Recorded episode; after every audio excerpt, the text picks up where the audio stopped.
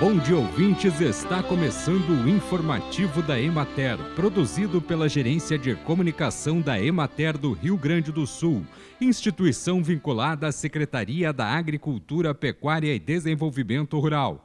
A apresentação é de Mateus de Oliveira, na técnica José Cabral. O prazo para que os Conselhos Municipais de Agricultura enviem à Emater as documentações exigidas e as atas com as listas dos beneficiários das linhas do Fundo Estadual de Apoio ao Desenvolvimento dos Pequenos Estabelecimentos Rurais encerra-se nesta sexta-feira, 20 de maio. De acordo com o edital publicado pela Secretaria da Agricultura, o público que pode acessar as linhas do FEAPER são os agricultores e pecuaristas familiares, agroindústrias, cooperativas de agricultores familiares, quilombolas, pescadores artesanais, assentados da reforma agrária e aquicultores. Os interessados em obter um financiamento devem buscar informações e manifestar interesse junto aos escritórios municipais da Emater e aos conselhos municipais de agricultura. Os beneficiários aptos a contratar os financiamentos terão, a título de bônus adimplência, 80% de desconto se o pagamento da parcela for efetuado até a data do seu vencimento.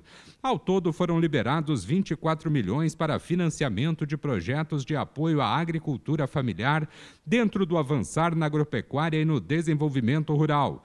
Do total, 5 milhões serão destinados às agroindústrias, 10 milhões serão aplicados em projetos de agricultores e pecuaristas familiares, 7 milhões beneficiarão assentados da reforma agrária, quilombolas, pescadores e aquicultores, e 2 milhões serão reservados para uso das cooperativas. Os produtores pessoa física poderão acessar financiamentos entre 5 mil e 15 mil, enquanto que para a pessoa jurídica o limite será de 100 mil. Depois que os Conselhos Municipais de Agricultura enviarem as atas e documentações para a Emater, caberá à instituição repassar toda a relação de documentos para a Secretaria, que passará a conferir a conformidade dos processos. A conformidade é essencial para prosseguir com as próximas etapas de autorização para a elaboração dos projetos pela Emater e a operacionalização da contratação do financiamento e implantação dos projetos. Bem, e por hoje é isso, nós vamos ficando por aqui. Na semana que vem tem mais informativo da Emater. Um bom final de semana a todos que nos acompanharam e até lá!